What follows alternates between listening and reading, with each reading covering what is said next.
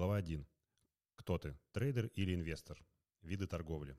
Когда абсолютно любой человек приходит на рынок, он должен понять, кем он будет – трейдером или инвестором. Для многих это две большие разницы. Трейдер – это тот человек, который торгует на коротком промежутке времени, а инвестор – это тот человек, который торгует в долгосрок.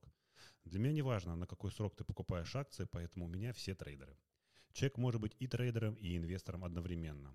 И при этом я знаю много людей, кто покупает на большие суммы много акций, потом забывает минимум про них на полгода. Но так как фондовый рынок их очень притягивает, то они начинают торговать на коротких дистанциях.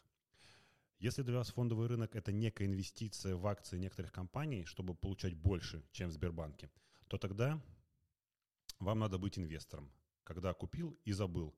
Но тут тоже есть свои нюансы, про которые я расскажу вам ниже. А, существует несколько видов торговли. Инвестирование – это когда мы купили и забыли. Интр, интрадей или дейтрейдинг – торговля акций в рамках одного дня.